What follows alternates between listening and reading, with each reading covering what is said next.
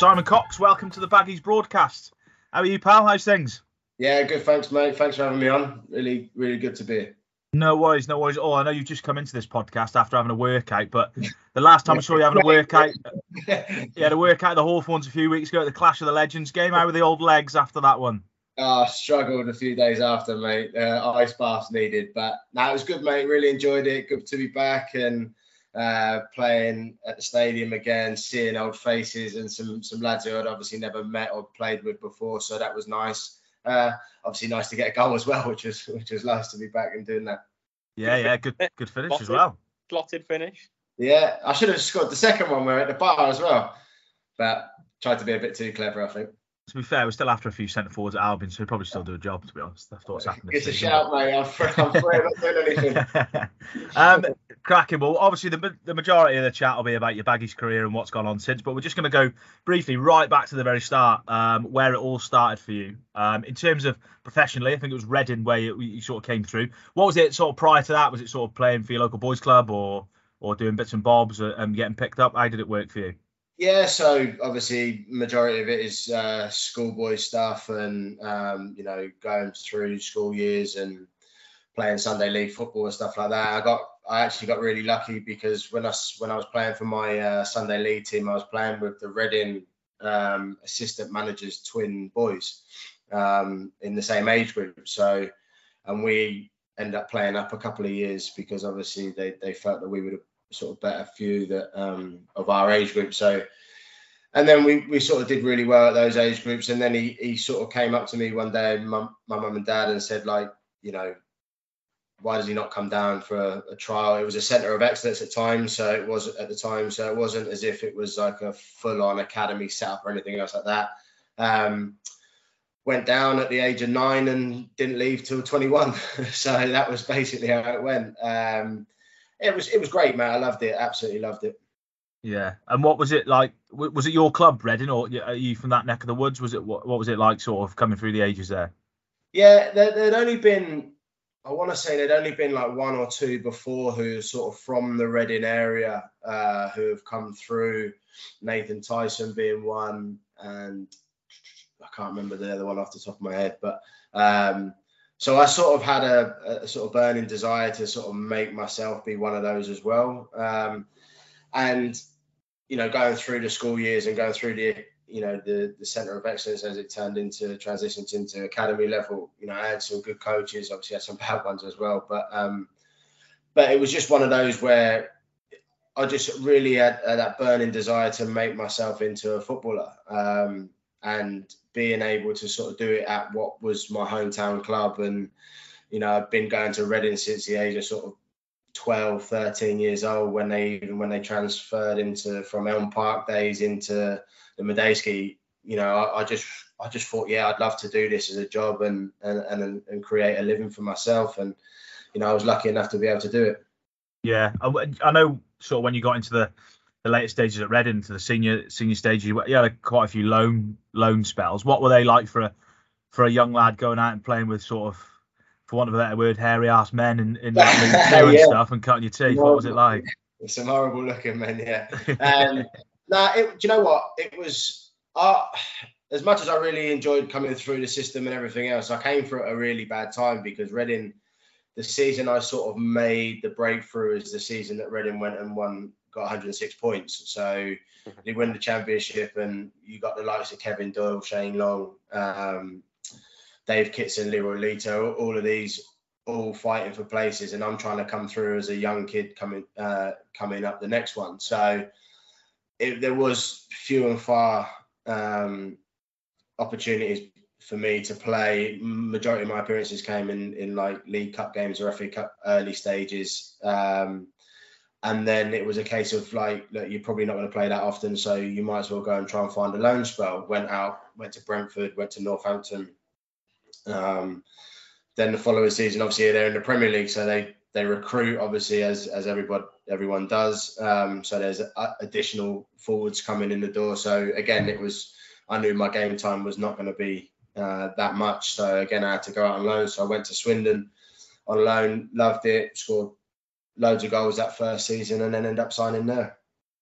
Yeah, and what did um was that a no-brainer? Was there sort of an approach um, at the time? Who, who was the manager at Swindon at the time? Was it Danny? No, um, so when yeah. I signed on loan, it was um, Paul Sturrock. Paul Sturrock. Um, and yeah, I had the choice of two loans. I could either go to Swindon, which is, you know, if you know the Reading area, it's only about 45 minutes away from Reading, or I could go to Yeovil, which is, you know, I mean, however many miles and yeah, I've heard players talk about Yeovil, uh, not not in well, good terms yeah. either. I decided to stay at home and uh, and go 45 minutes down the road. Um, but it was great. You know, Sturrock, Paul Sturrock was brilliant. Um, you listen, he was old school, terrible Tuesdays. You know, it was um, pole in one end of the uh, end of the training ground to the other, and it was run, and you and you couldn't finish until everybody had done a certain amount, and that was Tuesdays, and you know it was tough, but it was good grounding for me. It was what you know I needed, I wanted uh, in terms of getting used to what is a professional football environment. Obviously, the glitz and glamour, or you know, the shiny new uh, training ground at Reading. Then you're obviously go into you have to drive to the training ground and drive to the stadium, get dressed, go to the training ground at Swindon, get all hot, sweaty, muddy, and everything else, then get back in your car and go back to the training ground. That's the sort of stuff that I needed that, that grounded me quite nicely. Um, and obviously end up going and doing really well, which was you know a bit of a, the icing on the cake, really. Yeah, I think you got I think it was 29 league goals in your in your sort of one season, 32 in all competitions. Yeah. Uh, was there a sense, you know, as you were banging in goals, and just at that time, I remember at the time Swindon because they were sponsored by 442, and I used to get 442 magazines. So there was a lot in there, and there was like there was yourself, I think before you there or after there was like Charlie Austin who scored loads of goals, yeah. Billy Painter scored loads of goals. Yeah. Um, I think there was someone else in there. I couldn't recall the name either. Another striker who's around that era, but it seemed like Swindon just scored a, a bucket load of goals at that time. Yeah, I mean, we we done really well. Like as a as a forward uh, lineup uh, was was quite nice. Oh, still there? You still there? Yeah, sorry. Yeah, yeah, still there. I just clicked something on the screen and this everything went. Um, yeah, we went. Um, we had a Charlie Austin was after me, um, but Billy Painter was with me, and we done. He was the sort of big, horrible centre forward that I needed to play alongside. Um, so that it allowed me to do the sort of running in behind and the sort of six yard box stuff. Um, and then, you know, I scored a, a, load of goals and he, you know, he still scored, a, he still scored quite a few, he got, got into double figures, but it was the season after where he flourished with Charlie and, you know, we just seem to do really well as a forward line uh, at that football club. It's a it's a lovely place to play, play good football. Um, pitch is always nice, which is which is good, and it, it just uh, it just happened. Yeah. So when did sort of towards the end of that season, when did the when did interest first start coming in? When did the West Brom interest first sort of surface, if you can remember? It was. Do you know what? It was. It just sort of got momentum as the season went on. You know, you even see it now where you know, players who start the season really well, then they obviously have a bad spell, the tail off, and and the interest that they had at the start of the season doesn't sort of carry on throughout the season. Whereas because you know I hit a lot of goals that year, and and I've never really went through a bad spell. You know, probably um, I only probably had maybe three or four games where I didn't score, like in consecutive games so the interest just carried on uh, gaining momentum and obviously you pick up the paper because it was papers and then you know it wasn't social media you never really had that. Um, you'd pick up the paper on a sunday whether you scored or won or whatever and uh, you'd always see your name linked with this club or that club. Um, and i never really took much notice. Actually quite enjoyed it because it was you know just nice to sort of see. Uh, but I'm, i remember sort of understanding that you know there was Bobby Hope, obviously, God rest his soul, he's now not with us, but he came down to view a few games. Then obviously Dan Ashworth came down to see, Michael Appleton came down, and then a couple of Tony Mowbray's staff came down to watch, and and then Tony came down to watch a game. So as you sort of go through the sort of hierarchy of the football club coming down to watch it, that's when you sort of realise that you know actually there's a there's an interest there. Yeah. So was it because you signed in 2009? So was it Tony Mowbray who signed you, or was it Roberto Di Matteo who signed you? Because you say they're interesting. I've got Roberto Di Matteo written down because you came in at the start of that season, didn't you? Yeah. So it's story quickly that Tony Mowbray was out of all those people that came to watch me. So Bobby, Dan, uh, Appy, um, whoever else was on Tony Mowbray's staff, they all came down and they they their reports went back and they said, yeah, absolutely sign him. Tony came down to watch me. It was a game I didn't score, and he t- he went back and went, no, I'm not signing him. So he was the only one out of the lot of them who didn't want to sign me, and it was funny actually seeing him in the Legends game because he didn't, yeah. didn't, talk to me that much. Um, but uh, but then obviously he left and went to Celtic, and then Robbie came in, and because I'm guessing that Dan had seen me, Appy had seen me, Bobby had seen me, you know, they I think they already made their mind up, and obviously had to get the all clear from Robbie, but. Um, but I played against Robbie because he was at MK Dons at the time, so I, played and, and done well in the game. So he, he just sort of gave the all clear for for the signing. Yeah, it's interesting because like Tony Mowbray still loved that Albion signed, you know, some players yeah. from from the lower leagues and stuff that have done well. Is it one of them like as a player you sort of hold that against a manager, or you know, everyone makes mistakes, don't they? And that's probably one of Mowbray's mistakes at Albion. I well, the thing is because I had I had three seriously interested clubs at the time of when I was leaving Swindon. West Brom was one of them, Celtic was another, and Newcastle was another. All three clubs were all in massive transition periods. West Brom and uh, West Brom and Newcastle had just come down from the Premier League. Both didn't have managers because Tony had left. Tony then went to Celtic, and because he didn't like me at West Brom, there was no way he was going to sign me yeah. for Celtic. So that one went out the window.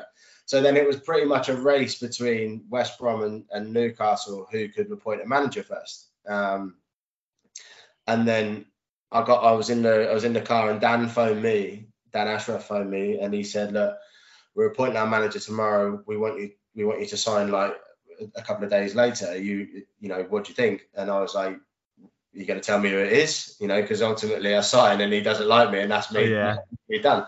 He said, Look, I can't tell you, but you know, when he signed, I'll get him to pick up the phone to you. And I was like, all right, fine. And then Robbie, uh, Robbie signed, and then I, I signed like a couple of days later.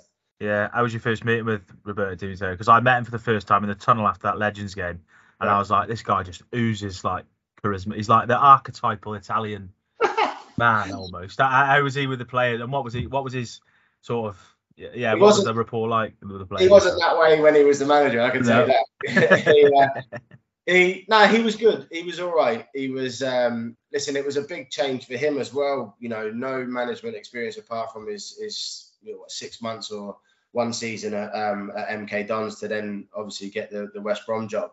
Um, so he was sort of trying to find his way as well. Brought in Eddie Newton with him as well. Um, it was, I think uh, our personalities aren't aligned, mine and Robbie's. You, you said he oozes class. I mean, that, that's probably saying a little bit about me, but um, he. Which could be perceived in another way, which people will pick yeah, up.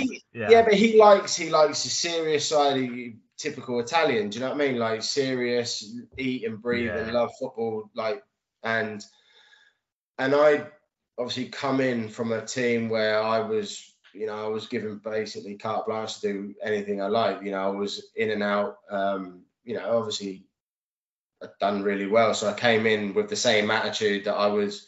I'd come in, I'd enjoy it, I'd laugh, I'd joke, I'd you know go out to training, I'd enjoy it, I would make laughs, make jokes, you know, was seen as like a really happy-go-lucky kind of person. And I remember um, getting a phone call from my agent at the time, and he said, "I just had a phone call from Robbie to say like he he thinks you don't take this serious enough. He needs you to he needs you to be a bit more serious."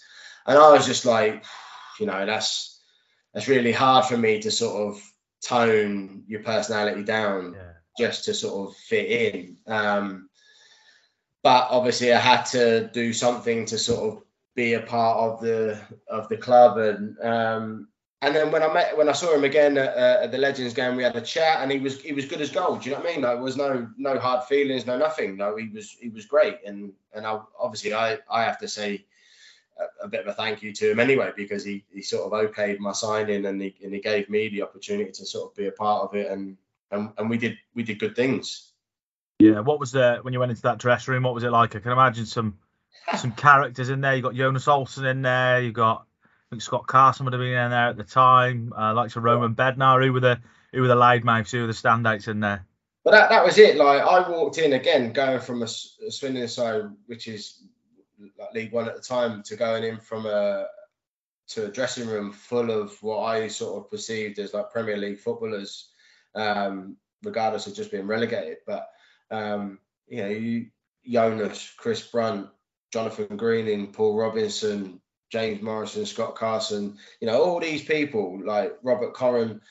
I mean, loads of loads of lads there who have played probably played hundreds of games in the Premier League. Obviously, fluctuated up and down uh, between there and the Championship, but had proper winning mentality. You know, you come in, and you do your job, and you and you get promoted, and you stay in the Premier, that sort of thing. And that was, and it was just like I, I sort of walked in and went, "Oh, this is uh, this is a bit different."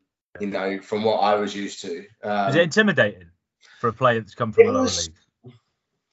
it was just it, it was it was intimidating in, in terms of like these are people that I never thought I would sit in a dressing room with, you know, because I had a sort of as much as I had a desire to sort of forge a career for myself, it, it sort of went a little bit too quickly. Um, so I, I sort of sat in that dressing room and went, oh, like these people I shouldn't be meeting for another year or two. Uh, and then you meet them and then like, realize yeah. actually now these are my teammates and then now need to get to know them as quick as possible. To How old were you at this point, Simon? You're still relatively quite young. 20, 21. Yeah. 21, 22. Yeah. So I, I was just, you know, I'll go into it a bit later, but I, my career went like from sort of Reading and then obviously dropped down and then went straight up. Yeah. You know, and that was it. And, um, so, but listen, I loved I loved going in that dressing room because I felt like that's where like I, I wanted to be. I wanted to sort of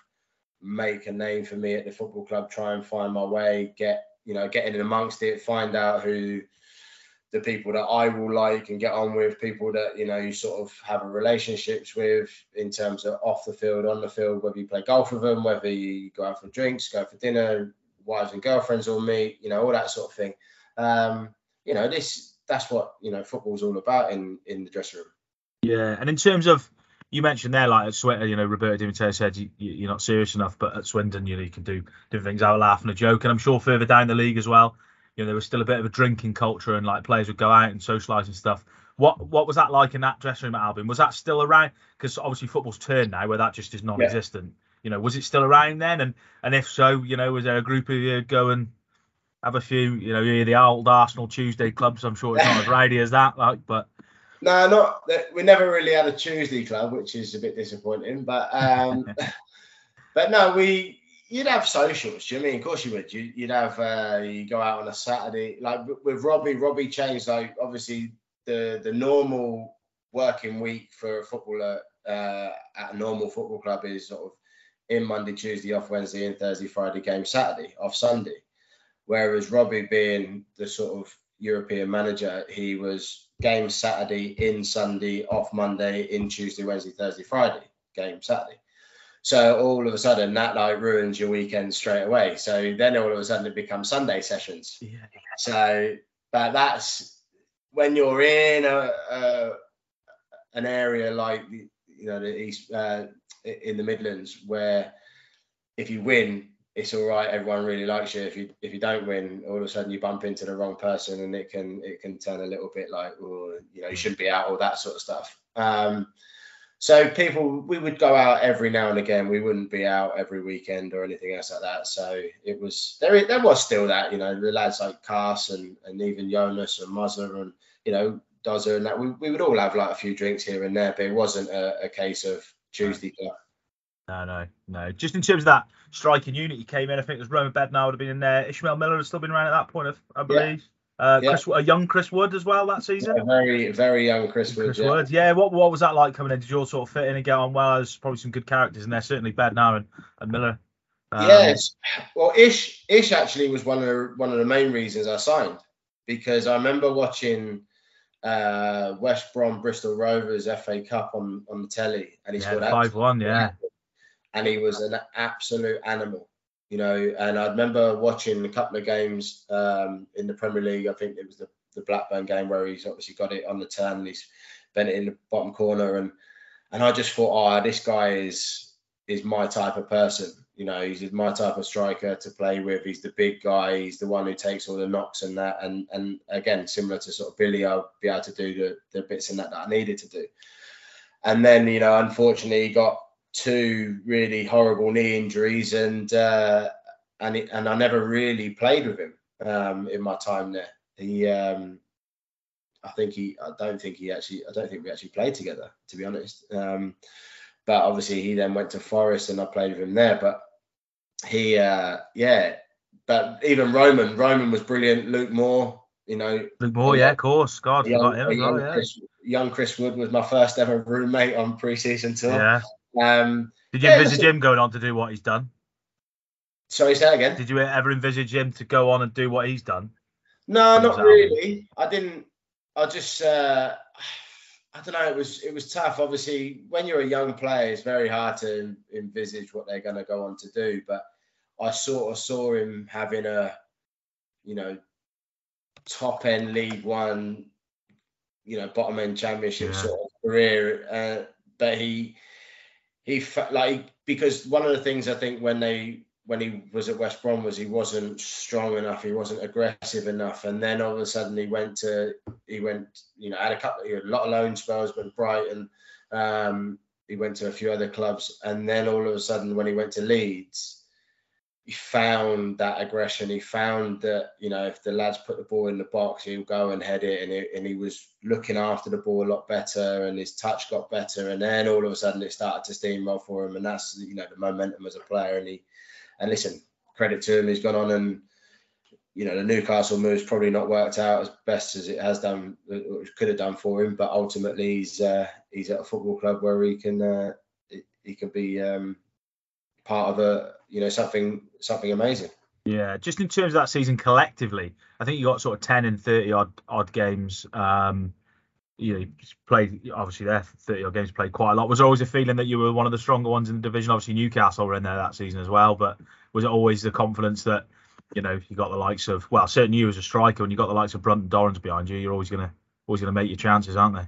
Yeah, absolutely. Well, obviously Dozer was absolutely on fire Unreal, that year as well. You know, it was probably single-handedly one of the best performances I've ever seen in, in a team. You know, he uh, he was outrageous. Um, so when I walked into the dressing room, I remember looking at the players around us, and, and I remember sort of being told that, like in no uncertain terms, as we get promoted this year by hook or by crook, sort of thing, and and it's not a case of oh we come down from the Premier League and spend two or three seasons in the Championship. It's no, we we go straight back up, um, and you were between Newcastle, Forest, and, and West Brom sort of it it was going to be between those three, and obviously towards the end of that season, Forest sort of started to tail away, and we we were we were sort of going about our business quite quietly. It was always there was a little bit of noise coming from Forest, and and you know thought that we were going to sort of blow up a little bit, but you know it, was ended up who uh, they who did it. Um, but I look at the team that we had, and if we hadn't got promoted, it'd been criminal. Um, like you said, Brunty, Mozza, Daza, you know, even Robert Koren, you know, with goals in the team. It, we had goals everywhere, you know, even Big Jonas and uh, Shelly Martis, you know, all popped up with goals. Do You know I mean? It was it was a case of we'd score goals from all angles.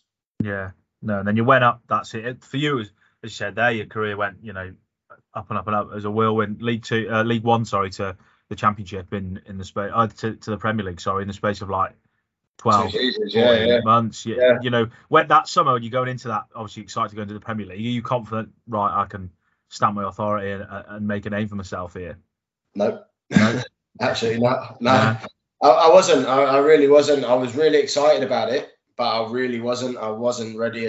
I wasn't ready for it at all. I wasn't ready for, um, you know, the going to Stamford Bridge first game of the season. I wasn't ready for it. Uh, I know I was on the bench, came on, um, but I, I wasn't ready for what it entailed. I wasn't ready to go to the likes of Anfield and White Hart Lane and, and all the sort of big, lovely grounds. And I think the one thing that sort of really held me back was what possibly could be said about me or, you know, the. The confidence thing, Simon It was. I don't think it was a confidence thing. I think it was more a case of just the belief. Do you know what I mean? Like of of believing that I be- belonged in that in that division. And I think when I say we went like that, I if I'd have spent one more season in the championship and scored 15, 20, 25 goals with West Brom for set, you know,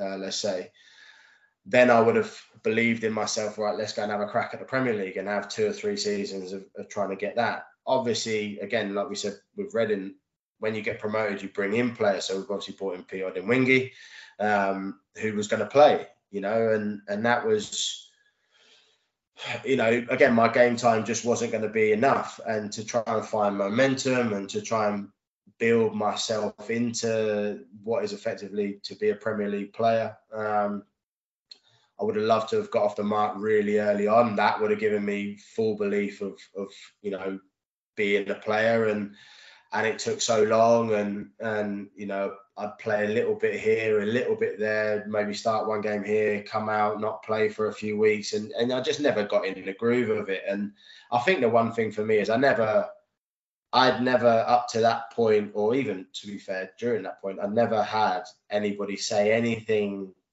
bad about me as a player, and I was worried that I'd go home after a game played, won, lost, whatever it was, and somebody highlight that he's not a good player or not his touch isn't good or he can't play at this level, and that was just in my head. I was just nowhere near ready for what you know for to be in the Premier League at that time.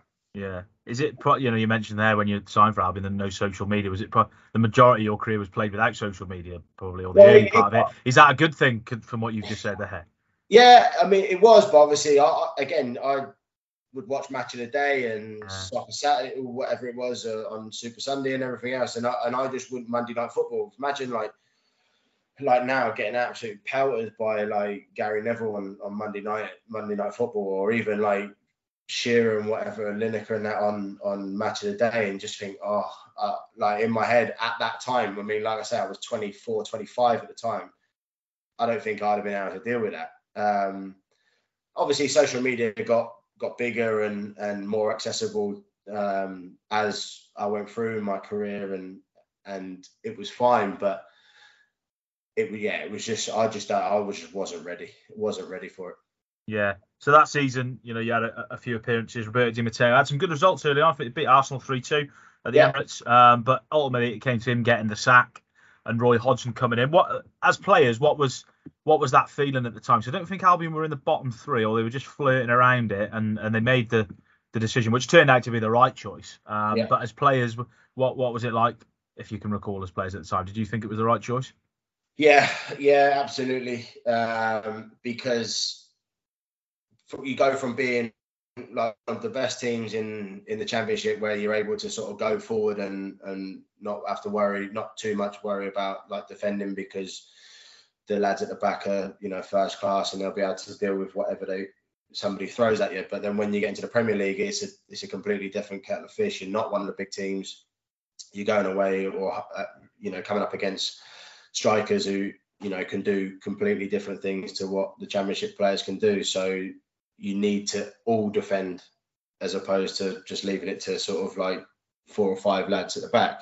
Um, so we weren't defensively sound enough for the Premier League, and that was, you know, uh, when I say about Robbie, that was the one thing about Robbie that you he was learning on the job as well because he'd been at League One, he'd been in the Championship, and and now he's in the Premier League. He's coming up coming up against managers who have been doing it for years and years and years and he he has to try and find a way to to make us defensively sound as well as you know exciting going forward, and that's different in the Championship to the Premier League. So when when I remember it because we got off the bus after being beat four, I think, at Man City, um, and then he got the sack the next day, and then a couple of days later, Roy comes in, and and anybody who knows anything about Roy Hodgson, one thing he does is he makes you defensively sound. Um, you know, he's never going to be flamboyant going forward, but ultimately he's going to make you defensively right. And it's exactly what we needed at the time. And then obviously, as you grow, you, you get momentum, you sort of win games, you believe in his system and in, in his way of playing, his philosophy, and all that. And then all of a sudden you start winning, and and you start climbing the table, and that's exactly what happened with us. Yeah, you know, I think when Roy came in, he had a point to prove. You know, he, he hadn't gone well at Liverpool. What, what, what? How, how did you sort of, how did you like I get on with him or, or like him, Simon? Because I know players say, for some players, I've heard that they love him, the majority of players, but some players didn't quite see eye to eye. Not at Albion, but just in general. But how was he with you and and and working with Roy? What was that like? I loved him. I loved him. I really did. Um, I thought it was a bit of a challenge for me because let's be fair, Roy Hodgson probably never heard of Simon Cox before in his life before coming to, to West Brom and and you know the first day I remember him standing out on the training training pitch, legs like as wide as anything, arms crossed, looking at everyone warming up, and then you go over and say good morning and um, he, I think he probably looked at me. Must this this lad must be a ball boy or something like he's, he's not, not going to be. Um, but he, he was brilliant, you know. And I remember having chats with him most days about, you know, whether it be family life, whether it just be football, whether it be the game the, the, the night before, whether it be whatever. Um, and I remember that he basically was saying to me that all he needs out of players is trust. He needs to know that he can trust the player, that when he puts them on, he knows that he can trust them to do the job that he sent them on to do. Um, and that was all I needed really. I needed to be able to sort of go out there and prove to him that he could trust me, he could throw me in, and you know, by all accounts, the amount of people that I've spoken to who were in his backroom staff or knew him really well outside of football or whatever, he's he seemed like he trusted me. So that was uh, that was great for me. Yeah. So over their next two seasons, you know, there's like to yourself, Peter Odemwingie, I think Marc-Antoine Fortuné would have been at Albion then, yeah. Shane Long at, at, a point as well and you scored sort of a, a, handful of goals in each season. I think your your best one will probably be that one at Spurs at White Hart Lane, the the equaliser, I imagine. Um, what was it like in that? Would you were you sort of still bit part, and was it a case of you thought that how long can this go on? You know, you're still quite young, really, and want to play play games. What what what, what was it like over them two seasons? Well, I made um, I made a decision. I got uh, remember January coming up, and I was being linked with a move uh, a loan move to Ipswich, and I remember sort of sitting with Roy, and he was like, "No, nah, not interested. Um, I want you to stay. I want you to be a part of it." So I was like, "Yeah, perfect." You know, obviously, yes, I want to play every game, but I want to play every game at a, a club that I feel like I, I, belong at, and and I'd had loans before, and I just wasn't overly excited about that uh, Ipswich move. So I stayed and ended up after that, after the January, I remember playing loads of, you know, started loads of games under Roy. Um, and he was, like I say, he was brilliant with me because I'd never played in the Premier League before. So all of a sudden I felt like I started to grow into it. You know, I remember playing Arsenal at home, Arsenal, you know, I started to do like the the natural thing and start believing. And uh, and he was brilliant. I I'd probably play four or five games. I'd come out. I'd go back in a couple of games. I'd come out. You know, towards that the end of that season, I, I probably played more games than I I thought I would have done after turning down a loan move because I thought, oh, when you turn down a loan move, you're probably surplus to where you are because you're being linked with a with a loan move. Um, but actually, I, you know, he was he was great, and and I played loads more, and I started to believe it, and that's where like that summer I thought was massive for me. Yeah, and then was that the, the first season or the second season? Second under season. Roy. Second yeah. season under Roy. So how yeah. did how did it come about then that you, you sort of were you out of contract or were you still under contract or? No, I still had I still had another year, um, and I remember going on holiday and I was talking to my agent at the time, and, and we were going to go in for a new new contract, um, and I remember Dan being like the hard person to negotiate with. He was giving me an extra like 500 quid a week, and I was like I just played like the last you know 12 games of the season. I don't think you know regardless whether he thinks i've done well or not it's not it, it's the manager who, if he wants to keep me you know you keep me sort of thing. Um, and i remember sitting on on holiday and i had the contract come through and i was like i don't know like i'm not might just wait for how pre-season goes how we start the season. If i start the season obviously you you can um, you know you can start negotiating again a little bit harder if you start well. Um, and that and that's the sort of idea of it. And then on and we didn't sign it, and it was just something that just was in the background. Um, and uh, and then I remember going getting up to sort of Christmas time, and and uh, yeah, I, I don't know, I just we we never got round to signing it because of one reason or another, and then Roy was being linked with like the England job, and I remember sitting next to him for an FA Youth Cup game. We were watching the, the young lads play, and it came up on Sky in one of the, one of the um, TVs behind us. And I remember turning to him and went, "Don't you fucking dare!" Like, because I was like, if you leave, then all of a sudden I'm out of contract in the summer or, yeah. or whatever, and then it, it becomes like, yeah, it's a bit of a rat race to sort of make sure that you're secure enough. Uh, and then it ended up being like he he ended up going, and I didn't sign, and then Steve Clarke came in, and you know it, it all got a bit messy. So were you?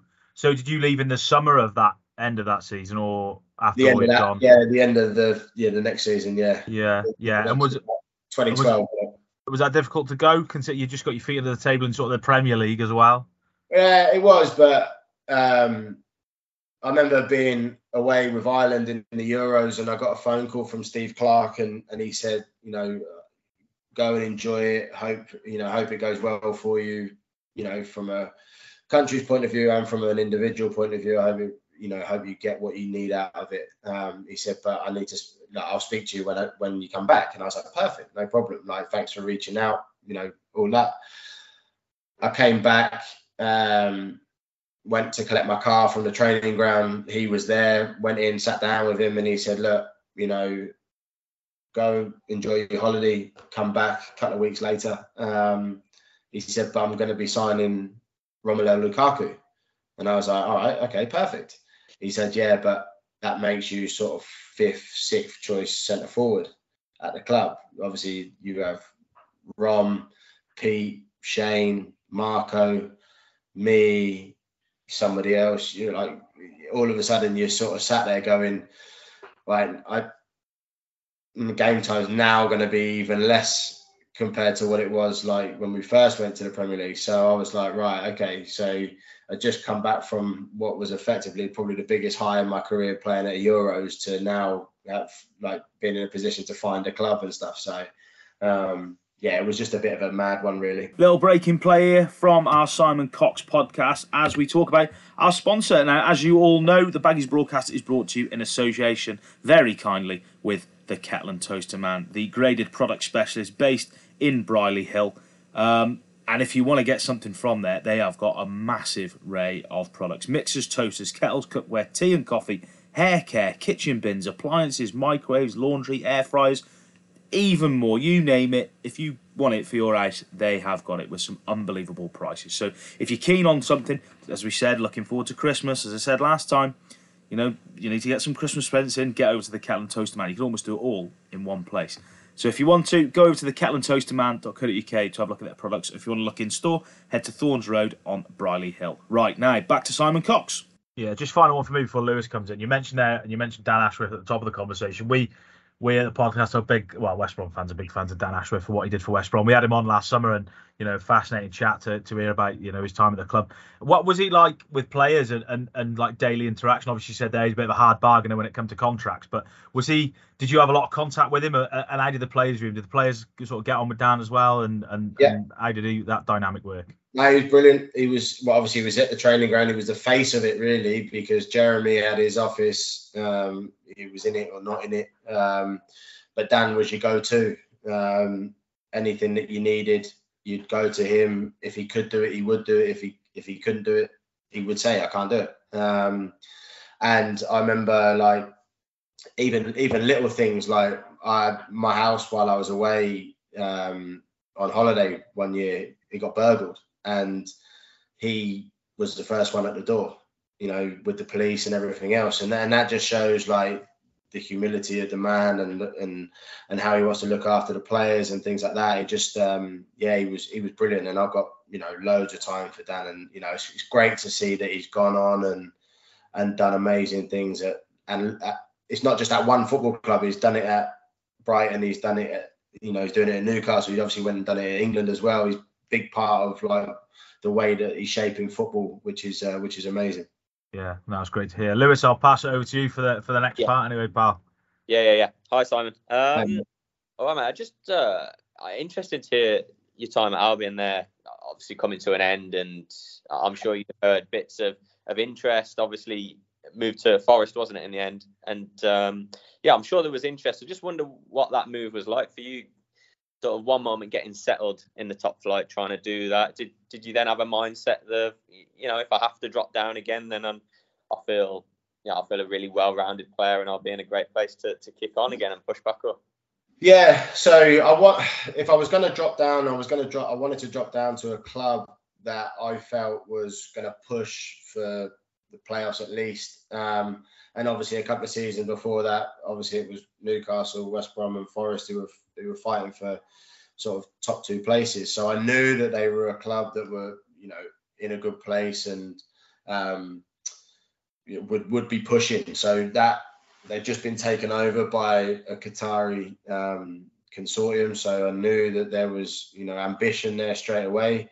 Um, so yeah, it was it was a case of right, pick the football club that um, that I felt had the best opportunity to to be a success that season. So I chose Forest.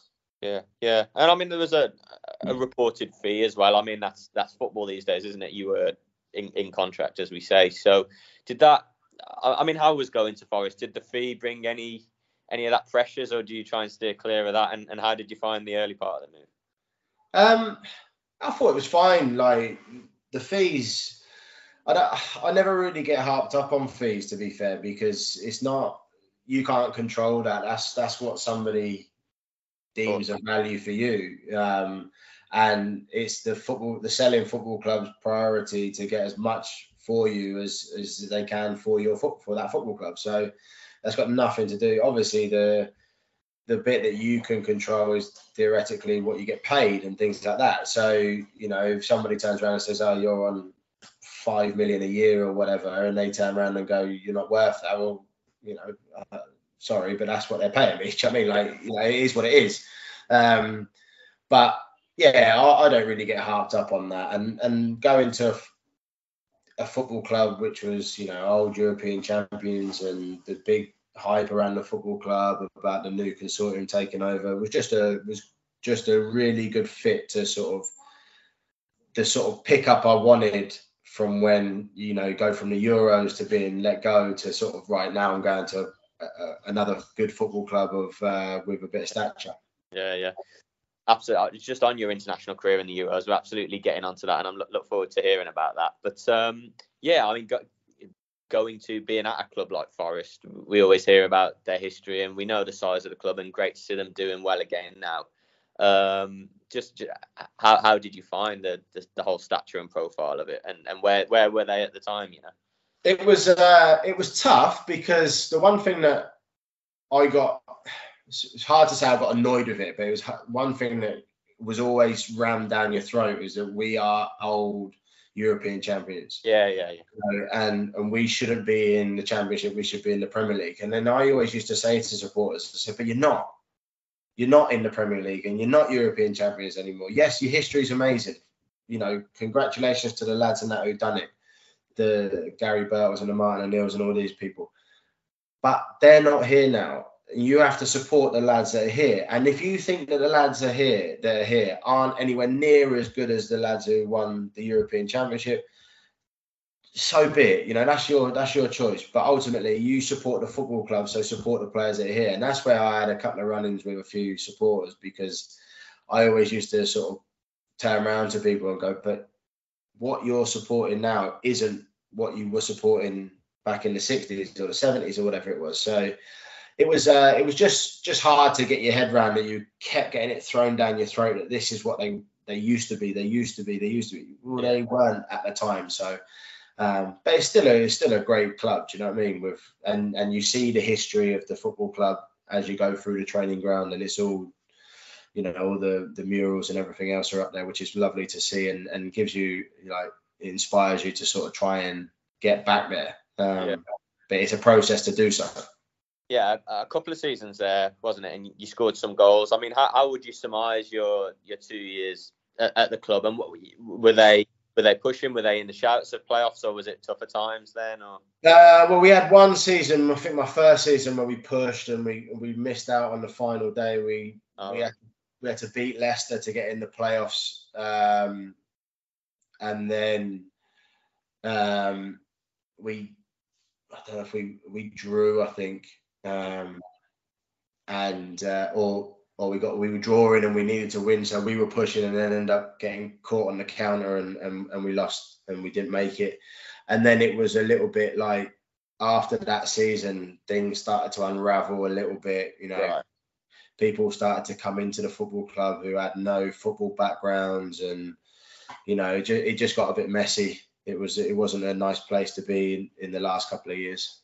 Yeah, yeah. I, I was going to get onto your next move then, uh, Simon, but actually, yeah, it's really interesting to hear about that because I, I did wonder if you know, your spell there at Forest sort of coincided with and that their struggles during that time are well documented, weren't they? And Yeah.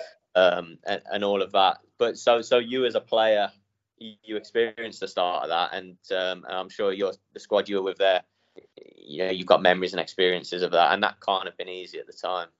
No, no, we and listen, we were a very, very capable team as well. The likes of Chris Cohen, Andy Reid, Dexter Blackstock, you know, all you know, well-seasoned players who have had very good careers, and um, but the unraveling of the football club was because there was a there was so much toxic stuff going on behind the club. You know, bringing in people who were feeding information back to the to the owners and things like that. It was, just wasn't a nice place to be, and and then all of a sudden you sort of sat there and you don't know if you're talk, if you're talking to a teammate or you're talking to someone who's feeding information. It just it just wasn't a nice place, and uh, and and it made for a horrible sort of dressing room, really. Yeah, yeah. I mean, you still got you, you know you scored goals in your second season, didn't you? And then we go on to the next one, and uh, and it goes full circle, doesn't it? And you're you're back Yeah. at your level where it all started. Yeah, like a similar sort of thing that happened at uh, uh, West Brom with Steve Clarke. You you know, um, Stuart Pearce took over halfway through a season uh, uh, at for just what, 10 games, 12 games to go, whatever it was. And I think he was still England under 21s manager at the time. So he, he had that and he, he was sort of overseeing from afar. And uh, and I remember coming back in for pre-season. I was out of contract, the, you know, the next season, and I, met, I started pre-season really well. Came back really good shape, um, big confidence about me. Really excited about it, and I was going through pre-season, scoring goals in pre-season, really enjoying my football. And I remember chatting to him, and I was like, "Look, you know, I'm out of contract. I, you know, you've seen me now for pre-season. What do you think? Are you, uh, you know, is there opportunity to sort of go and get new new deal, or or what? What's your thoughts?" And he was like, "You know, still a bit early. You know, Mm. we'll we'll see as time goes." Literally a week later, get um, we, we're playing actually West Brom on uh, in a pre-season friendly.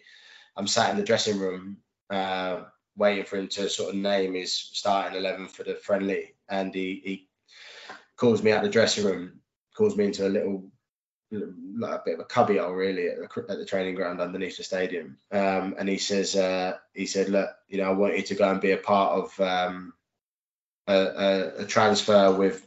I want to bring Michail Antonio into Forest. I want you to go to Sheffield Wednesday. I went, nah, I'm not going. And he was like, well, look, you're not playing today, so you can go home. Um, and I was like, right. So obviously phoned the missus and said, like, look, my time here is done. Um, they want me to go to Sheffield Wednesday. I said, I'm not going there.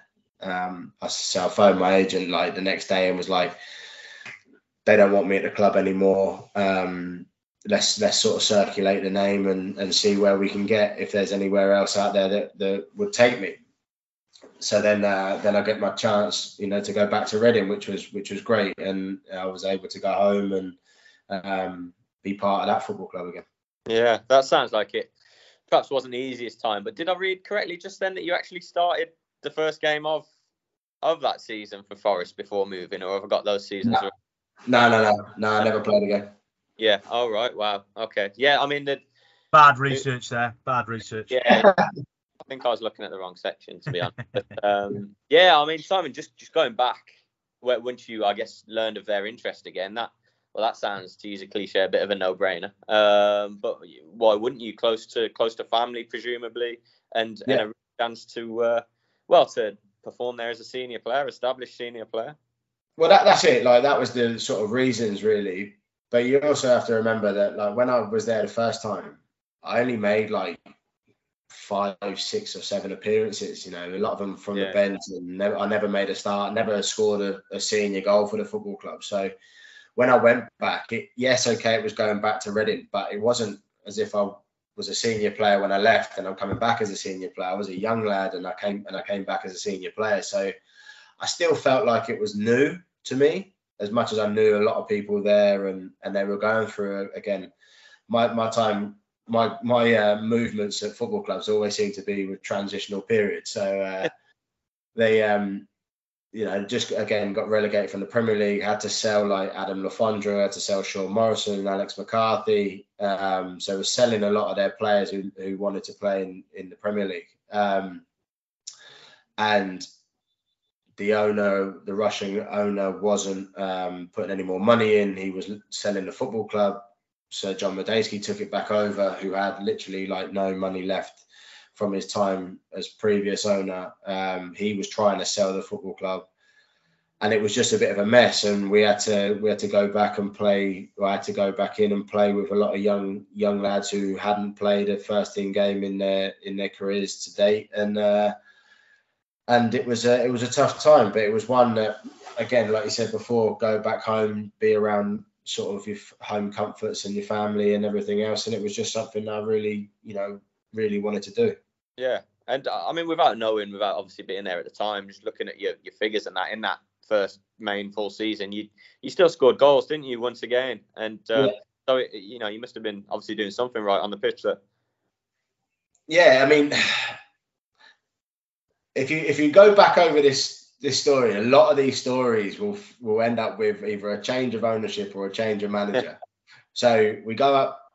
Uh, so getting in the first few games of the season, obviously Nigel Adkins is the manager at the time, and we do okay. You know, we do for for a bunch of lads who, again, let's say young lads who hadn't played a lot of football um, and a lot of academy products hadn't played we were doing okay. You know, we were keeping our necks above water, which was great. Um, and then we started to sort of grow a little bit. We did okay. Um, then we started to have a bit of a, a down downward turn, and then that ended up with like Nigel Adkins um, leaving, and then all of a sudden Steve Clarke comes in.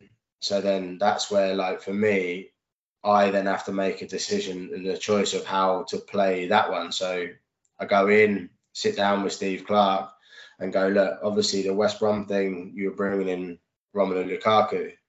This is a little bit different. You know, you're not going to be able to bring Big Rom into into Reading. Um, how how's our relationship? Is are we okay? You know, is there anything that you need me to sort of do? And he was like, that one was that one. This one's completely different. And I was like, right, perfect. You know, like that's that's the sort of green green light, a green tick I needed for for me to be comfortable where I'm at. You know, it gets, and I had a really good relationship at the time with Glenn Murray, who came in on loan from Palace, and, and we were doing really well together. And and we would have gone on and done really, really well together. And I was begging and pleading all January for the club to sign him, just sign him. Don't care what it takes, just sign him. Sign if you can, sign him. And he was like, "Yeah, but I'm going back to play at Palace, you know, Premier League." That's and I was like, "Yeah, but like, you know, you might not you you might not play the next season, so why short sight it and stay here for three years or whatever." Anyway, we didn't sign him, and then that basically was my life at Reading done because Steve Clarke then bought in. We had Jamie Mackie who played up front in the end with big Pavel Pogrebnyak. Remember him, the big, big Yeah. Um, so all of a sudden, my time just went down. Um, so yeah, so that was that was my the end of that first season at Reading. It sort of ended on a bit of a bad note, um, which was a bit of a shame. Yeah, because you, you obviously you went on, on loan to Bristol City, didn't you? And I don't know if you if you want to go into that or just give us an oversight on how that was. But before we get on to uh, to Southend in, in obviously the third tier and uh, a place you stayed for, for quite a long time and, and did uh, did very well, didn't you? Scored a lot of goals there, and I know you're you're, you're you know, well remembered there certainly. Yeah, the uh, the Bristol City thing was a bit strange because I came back from pre-season, like we'd just been Reading had just been taken over by Thai owners, and I came back to the football club and I was injured. I had to get a little injection and an operation done. Um, so I stayed back and I said to Steve, I was like, look, I'm not going to come to, to Thailand because the 14 hour, 15 hour flight or whatever it is, is probably not going to help me. I'm going to lose a day. It's going to take me a couple of days in jet lag and everything to get over it. Not going to really get great, work in. So I might as well stay here with the physio, get really good work, and I'll be ready for when you come back. He was like, yeah, fine, no problem. Anyway, they come back and it's literally like ostracized me. I'm out of the picture. You know, I'm in the gym. I'm not out on the training ground, uh, training pitch. I'm in the gym, like doing absolutely no work outside the transfer window shuts and then you have a couple of weeks and then the loan window opens and then like I get a phone call say like Bristol City want you. I was like, right, okay, fine. Um, obviously not going to play a Reading, so why not? Mm. Go go to Bristol City. Steve Cotterill, mad as a box of frogs, but really good guy, um, and with a really good, really honest group of lads as well. And I went there and honestly God knows what happened in that time. Uh, I literally probably played about what? So I was there from was it end of August, September time through yeah. to January. I probably played the equivalent of about 45 minutes of football. I was wow. on the bench. I was on the bench every game. Um, I'd come on for five minutes here one week, and I wouldn't. I wouldn't come on for about five weeks or whatever. And and it got to a point it was being it was silly. I was he would get yeah. me in, he would get me in in the morning and I would be with the fitness guy and the and the strength and conditioning coach early in the morning, 7:30 in the gym. I'd then obviously have breakfast, go out to train. I'd then run after training. We'd then go and I would do a gym session in the afternoon.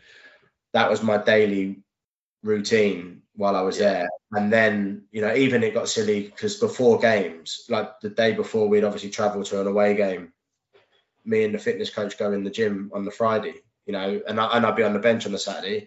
But we, we all knew that I wasn't going to be involved or be be playing, so it made no difference. And that it just I don't know I don't know the ins and outs of it, and I don't know why it went that way. But you know I, I have my own thoughts of, of why it was that way. But it was just a bit silly and a, and a really bad move in the end. But I loved actually really strange. I really loved my time there because I got to know some really good lads. It was a really good football club, um, and like loads of the lads are now mates for life with because yeah. I spent loads of time there, you know, with them. Um, so it was just a really strange time. Um, and then ended up coming back to Reading and, and, playing the last 12 games of the season and, and, doing really well with that, you know. So it all made really no sense to me, which was a bit of a strange one. Yeah. Um, but yeah, then I left and left Reading and I was at a massive, massive crossroads because I just didn't know where to go. I hadn't played a lot of football. Um, been mid to late 20s here or getting to, towards 30. I was 30, probably 30 ish. 31. Yeah, 2016 yeah. Southend, wasn't it? So uh, yeah, yeah. Um, so, yeah, it was it was a it was a tough one. It was a tough one because I didn't I didn't like I say I hadn't played a lot of football, so whenever you're talking to managers or agents or head of recruitments or whoever it is, the first thing they say to you is like, "How are you?" And I'll be like, "I'm fine. I'm ready, fit, ready to go." He said, "Yeah, but you haven't played a lot of football, have you?" Think well, a lot of that isn't down to me for some reason or another, you know. Yeah. And I still played the last 12 games of the season, so um, you know, a lot of them weren't really open to taking me, and uh, and then I got a phone call from Phil Brown, and and and it was, uh, you know, every training ground looks amazing in August or July. Do you know what I mean? It doesn't look great in November, December when the rain is. so going down to to the training ground and and seeing the grass plush green and and everything, it was it was fine. And I wasn't signing for the the training ground or the stadium or anything else like that. I was signing to go and play football. You know, I was like I say I was 30, 31 or whatever at the time, 29, 30. Um, I needed to get my career back on track a little bit. Otherwise, I was slowly going to filter out of the of the game, and that wasn't what I wanted really. Yeah, I mean, I'm fascinated to hear what how you found Phil Brown, I suppose. But I just had a look, and your four seasons they're all in League One, aren't they? Yeah. And we know what's where, where Southend are now, what's happened since, and, and I've got to say we've got a particularly excited member of the sports desk at the Express and Star newspaper who's a diehard Southend fan. So he's he's been buzzing all morning really and pretty jealous that I'm here speaking to you and, and not himself. But um, he'll look forward to this segment at least anyway, because you know you were very much in the goals there, weren't you? And I mean, I covered a League One team at the time actually, so I saw a lot a lot of yourself playing, um, certainly for the Shrimpers. And uh, how was that? You, you must look back at that very fondly, really. Yeah, absolutely. And the thing is, the one thing I found with Phil Brown, he was he was honest, whether you liked it or you didn't like it. Um, very similar to Steve Cotterill, you know, mad as anything, um, because you could literally have you could you could be the best thing since sliced bread. One day you get beaten, all of a sudden, you know, you're in at seven o'clock in the morning, and and that you just you just never knew. But it was he was good to work for. In the first season, we again we missed out. I think final day on the the playoffs got um, we didn't don't think we or we won and some um, Millwall won as well, and we needed them to draw or lose, and and they end up getting promoted that season. So you know what could have been, it could have been us at Southend getting promoted, but um, and then the following season we just we didn't start great. We never really started great, but we got we gained momentum. You know, it was it was uh, we went on a really strange run. Um, also, we went on a bad run and then end up with Phil Brown losing his job after my second season. Um, and then Chris Powell came in, and then we went on a, and then we went on a mad run of something like three defeats in 27 or something like that, and, and it just sort of gave us a really nice platform to to be successful and um, and, and we we weren't uh, listen we weren't the best team in the league, but we were really hard working and we were um, we yeah. tried we tried to get to to sort of overachieving. We just never really got to that that final stage of of making it into the playoffs.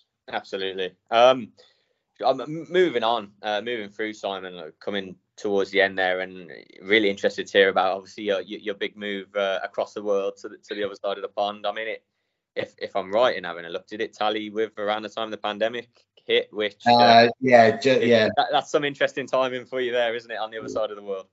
Well, I mean, it was, uh, you know, my time at Southend. I, I never envisaged myself leaving the football club. I always thought I would go into a coaching role there. Like right. when I was signing my last contract at the club, I was trying to get the chairman to put in, you know, goes into a, any kind of coaching role or any sort of role at the football club to help you know players progress and things you know whatever whatever role he wanted to sort of name it as um, and again we were going to sign it and then we started the season poorly and then he sort of parked that contract he parked all of that and then that sort of went in the bin um, and then he appointed it was it was a bit of a mad one we had a manager at the time who was an in or we had a manager he left then we had an interim manager. Then we had like a debacle of whether we were signing Henrik Larsson or Sol Campbell. We were about to appoint Henrik Larsson, and then all of a sudden he, I think he came to look at the training ground. And I think he decided to go absolutely not. Um, and then he, funny enough, he went and signed with Barcelona. So, I mean, I can see why he's not chosen routes all over the Nou Camp, but yeah. Um, and then we, and then we signed Sol Campbell, and and that is a story um, that I mean, it was just a nightmare. Yeah, yeah, yeah, yeah. Sol Campbell went to Southend. Yeah, yeah, man. Yeah, was, of course uh, he did. Yeah, I remember going to Notts County. That was a strange enough move. Notts County, and then he got the. Um, he did Man- Macclesfield. Macclesfield, that was it. Job, yeah. Got a Macclesfield job, kept them up, and then all of a sudden came to Southend, and and he was an absolute shower of.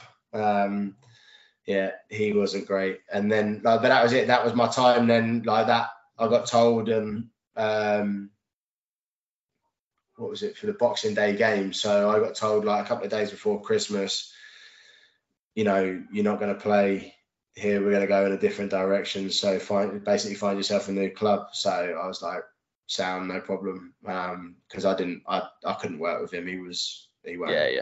he weren't my my cup of tea. So um, so yeah, so I then ended up going out to Australia. um, so that, uh, Amazing. it was it was a it was a strange one because the season before we just stayed up, um, and that summer I had a phone call and they said like, "How do you feel about going to Australia?" And I was like, "Jesus, that's like it's not next door, that is it?" Um, and uh, and I said, "Well, you know, tell me a bit about it, you know." And the, and the manager at the time was Marcus Babbel, uh, the ex Liverpool Yeah. Bayern Munich player and uh, being a Liverpool fan, I was like, oh, I like quite like that. And and he phoned me a couple of times, and I had a chat with him on the phone, and I was like, I sort of like understand it, and um, sort of did a bit of research on him, and and there's him like standing on the training ground, big sunglasses on, looking like million dollars, and you're thinking, ah, I feel like I could get used to that. Um, but because I had another year left at Southend, the chairman wouldn't let me leave, and obviously they don't they don't buy anybody over there. You have to go on a free. So and then Ron, the chairman at Southend, wasn't going to let me go on a free. Um, it was only when Sol Campbell told me I was basically surplus was um, that's when like I was able to sort of negotiate my way out. Um, and then as soon as I, I got told I was like surplus at, at um, Southend, I phoned the agent. I was like, look, is that option still available? Like I kind of fancy a bit of sunshine and and trying something new. And he said, yeah, absolutely. And the deal was the deal was done probably within about two weeks. And um, I think I signed or flew over in middle of middle of January, I think. Yeah, yeah. And you went on to spend a good, well, year and a half. Was it there? I think you, you Yeah. stayed. I guess it. Well, I know it coincided with with the pandemic. I mean, just give us a. I don't know if all your fam, you know, your family went out there. I presume they did. You give it. Give us no, no, just yourself. Oh. Were you? Did you manage to get back to the UK for the for the lockdown? Give us a snapshot of it all. Yeah, so I signed, I think January, and then uh, my missus came out for two weeks. She then came home and never came back. Um, she just she hated it. Um, didn't, Oh, didn't right.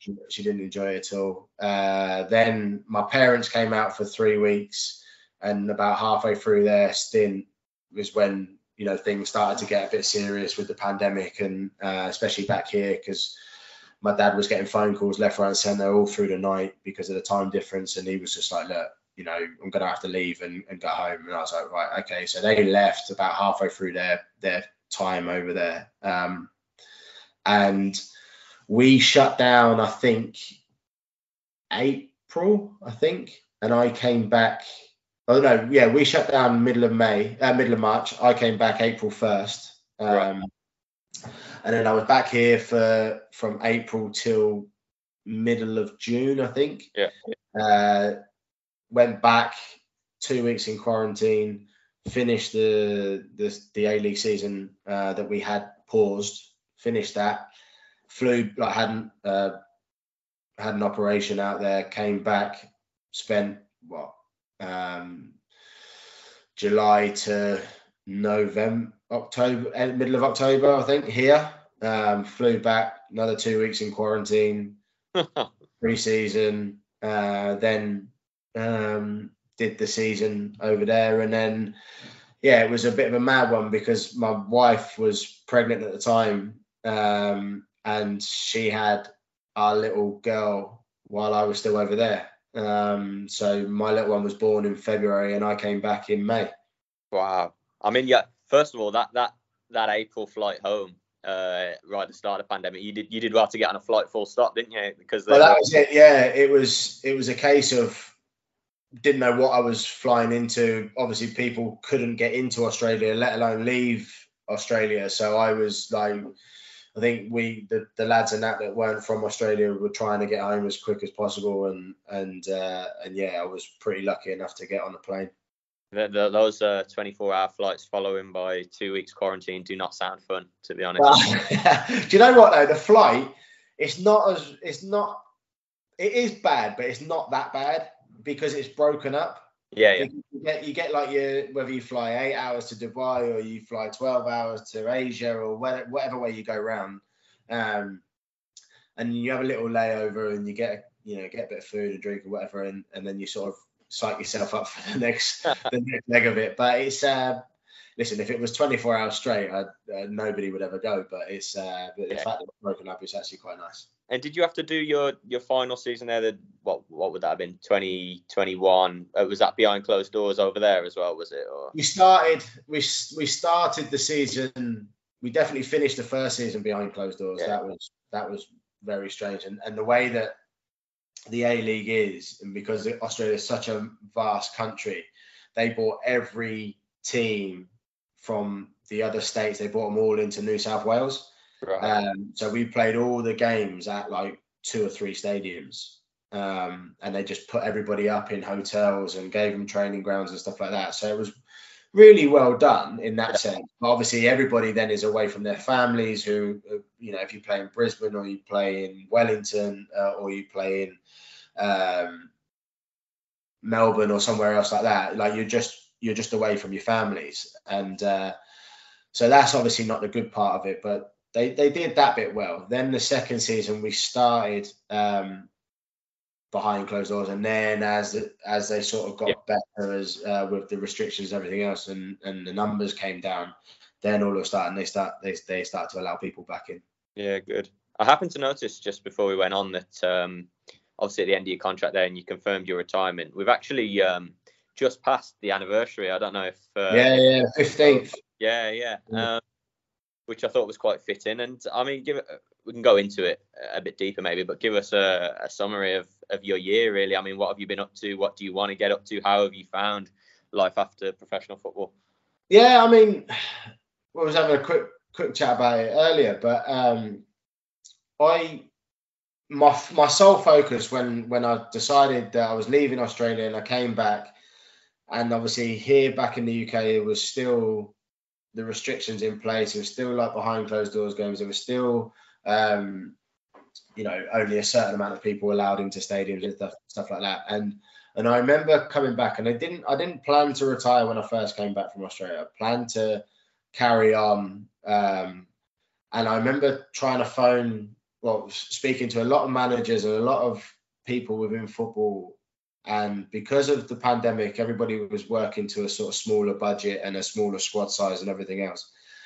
And I just completed my license as a coach. And what I was going to clubs and offering was I'll come in, I'll play however many games you want me to play. But I also want to get some coaching experience as well. And a lot of them were like, I can't I can't do it. Like we can't bring you in, do dual role. We can't have you in the dressing room one day and, and not the next or whatever. Um, so I couldn't find myself anything. And and the, the clubs and that that were interested in me just coming and playing were like north of Nottingham and my house now is in Essex. Now that's a four and a half hour, five hour journey. And I was like, I'm not little one's born. I'm not. I've just spent 18 months in Australia. I'm not now going to go and spend days, weeks in hotels or an Airbnb or whatever it is in a northern part of the country away from the family when they're in the same like I just I just wasn't prepared to do it. So then it got to a point where like no southern club was really looking at, bringing me in. And I sort of sat down with the family and I always said to myself like if I have like the sit down chat with the family and say look I'm gonna I'm gonna come out and retire. And I remember if I ever started to write my retirement speech I remember going on holiday and uh, I started to write it on the plane and I always said to myself, if I start to write it and I become like emotional or like not happy with it or any, I said I wouldn't do it. I would I would just just not come out and retire. I would sort of keep trying to push for another club or something like that.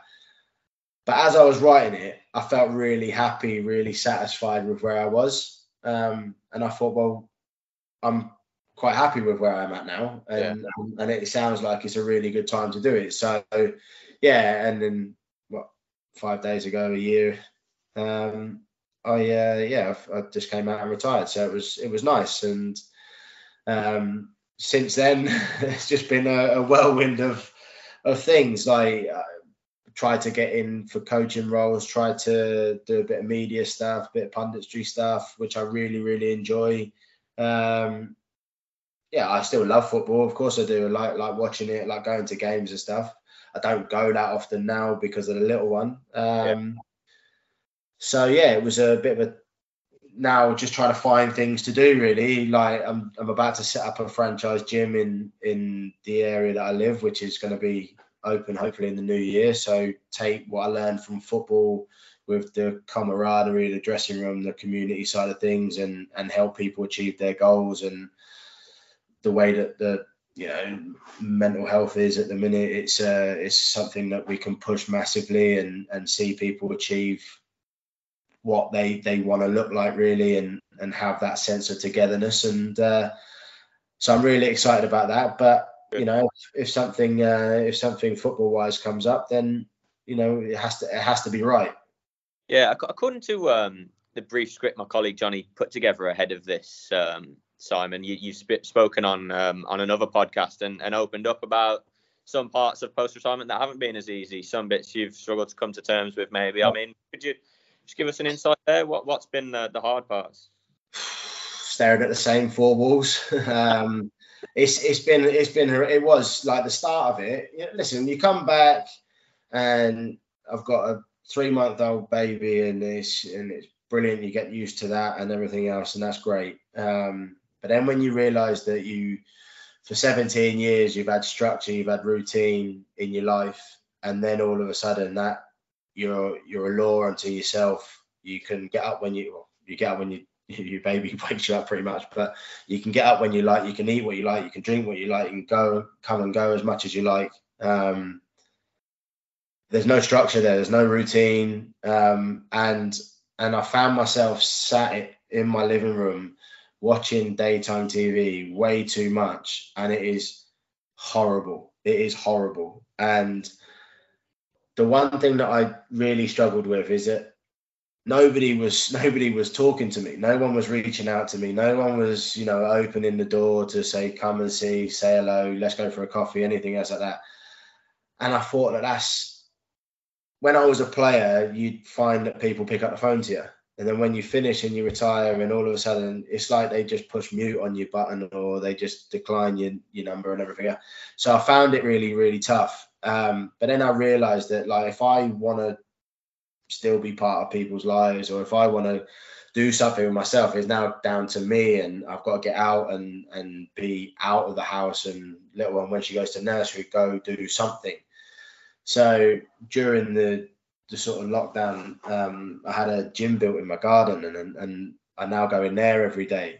Um, it gives me something to do. It gives me a purpose, and that's probably one of the reasons why I'm setting up this gym because I know what it's like to sort of be in a routine, be in a rut where you sit and you do absolutely nothing. You feel you feel worthless. You feel like there's no end in sight to get out of that, you know, deep dark tunnel. And uh, and I was sort of lucky enough that I had like my wife. She's she's amazing. She's she's helped me massively. Um, get you know kick you in the backside loads of times to go and get yourself in the gym because you know you're a mess or like you sit and you you just you just don't feel like it and she's like no in you go and you think oh well that's that, that helps me so that's why I want to try and help help people yeah nice brilliant mate good for you I mean just before we get onto a final uh, Albion point to, to to sum it all up um it sounds great about the gym and good luck with that but it sounds like there's still maybe a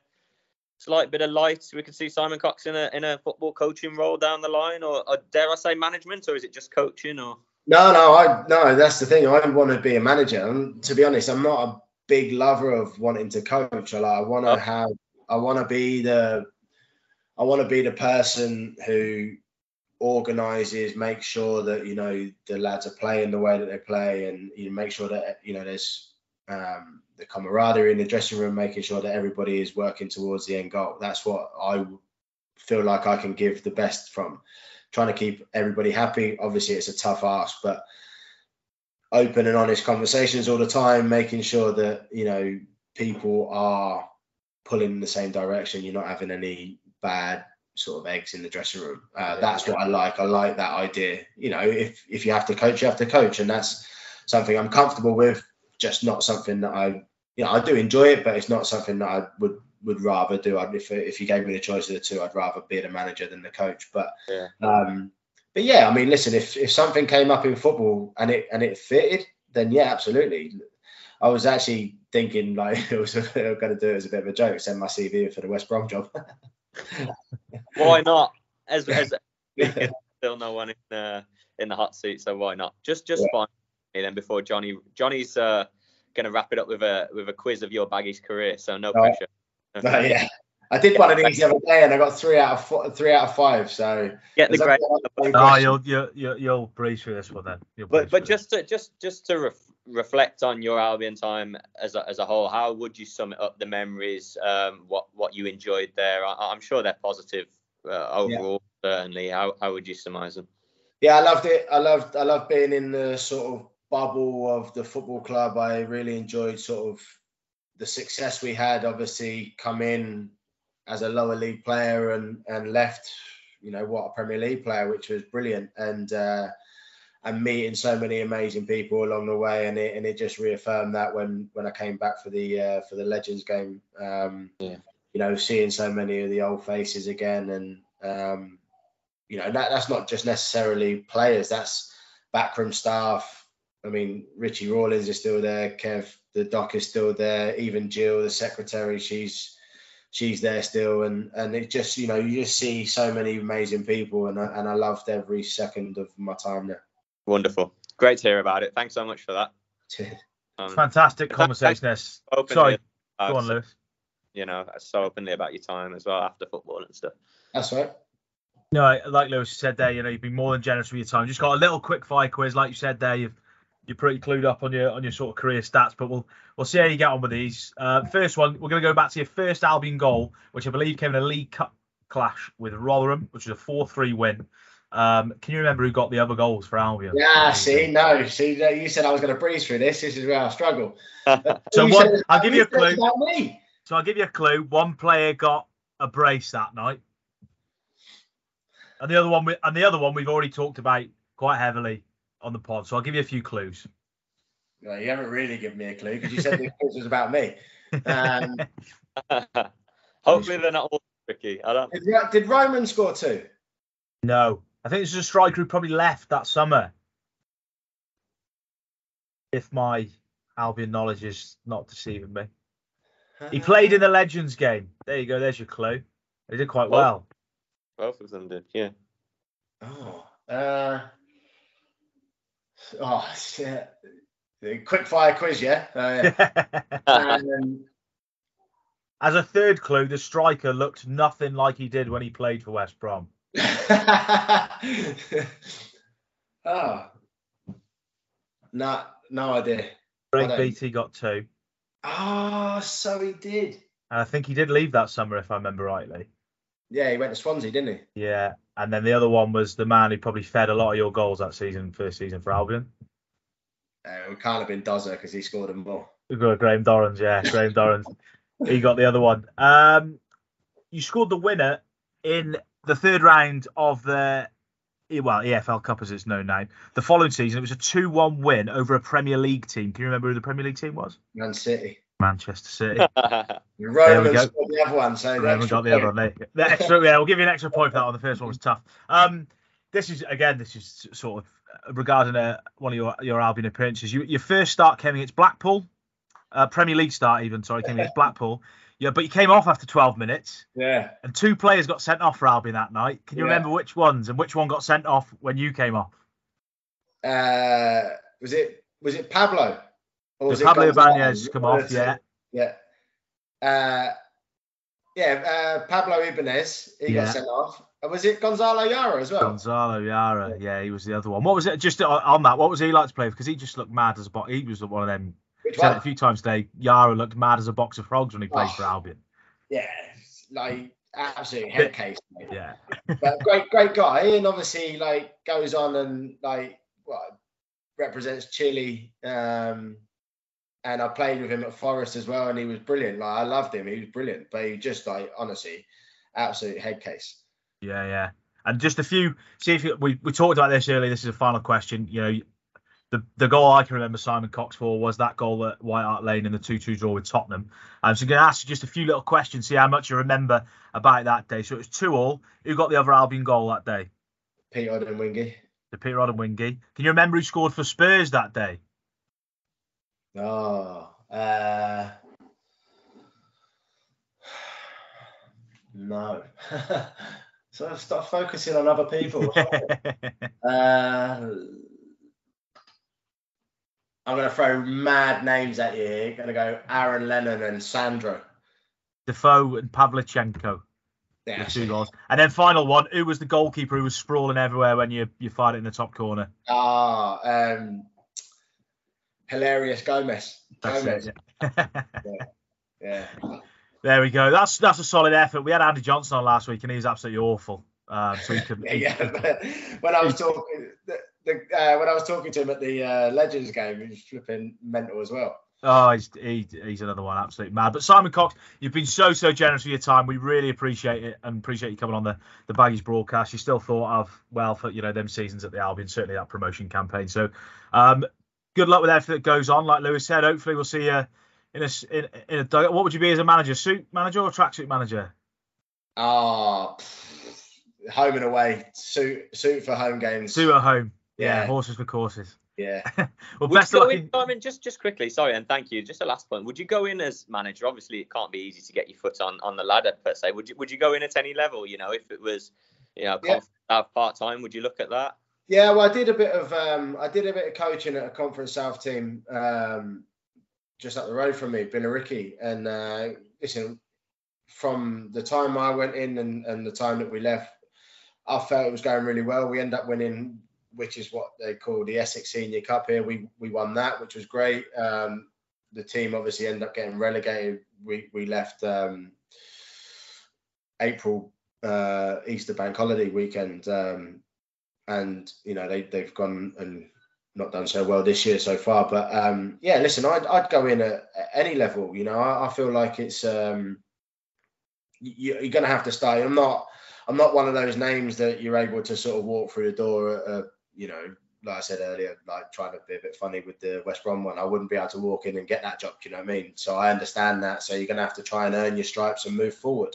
Um, hopefully, if you do and it goes well, your name starts gaining momentum, and then uh, yeah, you just have to move up the levels as, as it as it comes along.